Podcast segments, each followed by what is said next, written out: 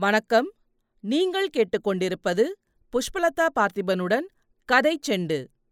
சிவகாமியின் சபதம். எழுதியவர் கல்கி கிருஷ்ணமூர்த்தி. முதல் பாகம். பரஞ்சோதி யாத்திரை. அத்தியாயம் நாற்பத்தி ஐந்து மலைக்கணவாய்.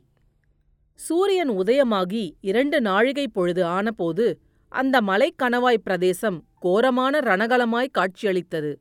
இளம் கதிரவனின் செங்கிரணங்கள் பாறையில் ஆங்காங்கு தோய்ந்திருந்த கரும் ரத்தத்தில் படிந்து ரணகலத்தின் கோரத்தை மிகுபடுத்திக் காட்டின.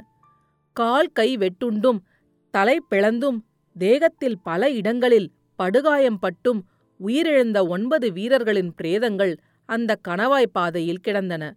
அப்படி கிடந்த உடல்களிடையே வஜ்ரபாஹு சஞ்சரித்துக் கொண்டிருந்தான். அந்த உடல்களை அவன் புரட்டிப் பார்த்தும் அவற்றின் உடைகளை பரிசோதித்தும் எதையோ பரபரப்புடன் தேடிக் கொண்டிருந்ததாக தோன்றியது. சற்று தூரத்தில் ஒரு பாறையின் மீது பரஞ்சோதி உட்கார்ந்திருந்தான். அவன் முகத்தில் மிகுந்த சோர்வும் அருவருப்பும் குடிகொண்டிருந்தன. கையிலே வாளை பிடித்து ஊன்றிக் கொண்டிருந்தான். பக்கத்திலே ரத்தம் தோய்ந்த வேல் கிடந்தது. சற்று முன்னால் நிகழ்ந்த கொடுமையான ஒரு சம்பவம் பரஞ்சோதியின் மனக்கண் முன்னால் நின்றது. சளுக்க வீரர்களில் மூன்று பேரை பரஞ்சோதியும் ஐந்து பேரை வஜ்ரபாகுவும் யமனுலகுக்கு அனுப்பினார்கள். அவர்களுக்குச் சற்று தூரத்திலேயே நின்ற ஒன்பதாவது வீரன் சண்டையிடாமல் குதிரையை திருப்பி விட்டுக்கொண்டு ஓடப் பார்த்தான். அப்போது வஜ்ரபாகு வேலை எரிய அது ஓடுகிறவன் முதுகில் போய் பாய்ந்தது.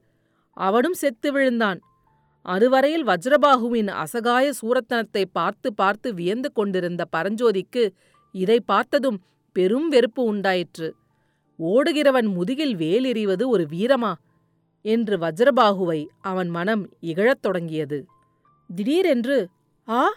என்ற சத்தத்தைக் கேட்டு பரஞ்சோதி திரும்பி பார்த்தபோது வஜ்ரபாகு ஓர் ஓலையை கையில் வைத்துக்கொண்டு படிப்பதைக் கண்டான். பிறகு வஜ்ரபாகு விரைந்து வந்து பரஞ்சோதி உட்கார்ந்திருந்த பாறைக்குப் பக்கத்தில் நின்ற தன் குதிரை மீது ஏறிக்கொண்டான் பரஞ்சோதி இன்னும் எழுந்திராமல் உட்கார்ந்திருப்பதைக் கண்டு தம்பி நீ வரப்போவதில்லையா? என்று கேட்டான்.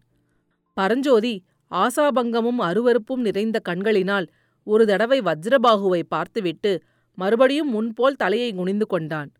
வஜ்ரபாகு குதிரையுடன் பரஞ்சோதியின் அருகில் வந்து அப்பனே கைத்தேர்ந்த வீரனைப் போல் நீ சண்டையிட்டாய். அதில் லாவகத்துடன் போர் புரிந்து மூன்று ராட்சச சளுக்கர்களை கொன்றாய்.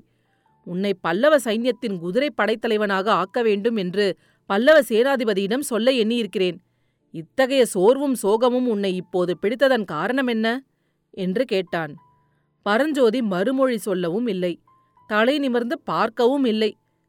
வஜ்ரபாகுவின் முகத்தையே பார்க்க விரும்பாதவன் போல் கிழக்கே மலைக்கு மேலே சூரியன் தகதகவென்று ஒளி வீசச் சுழன்று கொண்டிருந்த திசையை நோக்கினான். வஜ்ரபாகு குதிரையை இன்னும் கொஞ்சம் பரஞ்சோதியின் அருகில் செலுத்திக் கொண்டு கூறினான். தம்பி எனக்கு யாருடைய ஞாபகம் வருகிறது தெரியுமா? குருக்ஷேத்திர போர்க்களத்தில் இருதரப்பு சைன்யங்களும் வந்து யுத்தத்துக்கு ஆயத்தமாக நின்றன. யுத்தம் ஆரம்பிக்க வேண்டிய சமயத்தில் அர்ஜுனன் வில்லை தேர்தட்டில் போட்டுவிட்டு எனக்கு ராஜ்யமும் வேண்டாம் ஒன்றும் வேண்டாம் என்னால் யுத்தம் செய்ய முடியாது என்று சோகமடைந்து விழுந்தான். உன்னை இப்போது பார்த்தால் அந்த அர்ஜுனனைப் போலவே இருக்கிறது. அர்ஜுனன் என்ற பெயர் காதில் விழுந்தவுடனேயே பரஞ்சோதி வஜ்ரபாகுவை நோக்கினான். அவனுடைய கண்களிலே சோர்வு நீங்கி ஒரு புதிய ஒளி சுடர்விட்டது. வஜ்ரபாஹு நிறுத்தியதும் அப்புறம் என்ன நடந்தது? என்று ஆர்வத்துடன் கேட்டான். நல்ல வேளையாக அர்ஜுனனுக்கு கிருஷ்ண பகவான் ரத சாரதியாக அமைந்திருந்தார். பரமாத்மா அர்ஜுனனை பார்த்து அர்ஜுனா எழுந்திரு. நீ ஆண் பிள்ளை சக்திரியன் யுத்தம் செய்வது உன் தர்மம். கையிலே வில்லை எடு என்றார். இந்த மாதிரி இன்னும் பதினெட்டு அத்தியாயம் உபதேசம் செய்தார். அதனால் அர்ஜுனுடைய சோர்வு நீங்கி மறுபடியும் ஊக்கம் பிறந்தது என்று சொல்லி வஜ்ரபாகு நிறுத்தினான். பிறகு? என்று பரஞ்சோதி கேட்டான். பிறகென்ன?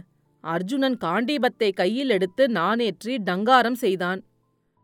கிருஷ்ண பகவான் பாஞ்சஜன்யம் என்கிற சங்கை எடுத்து பூம் பூம் என்று ஊதினார். உடனே மகாபாரத யுத்தம் ஆரம்பமாயிற்று. யுத்தம் எப்படி நடந்தது? என்றான் பரஞ்சோதி.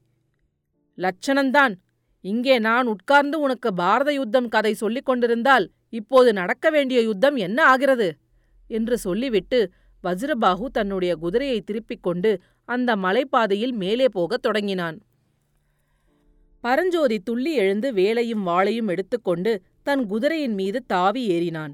விரைவில் அவன் வஜ்ரபாகுவின் அருகில் போய் சேர்ந்தான்.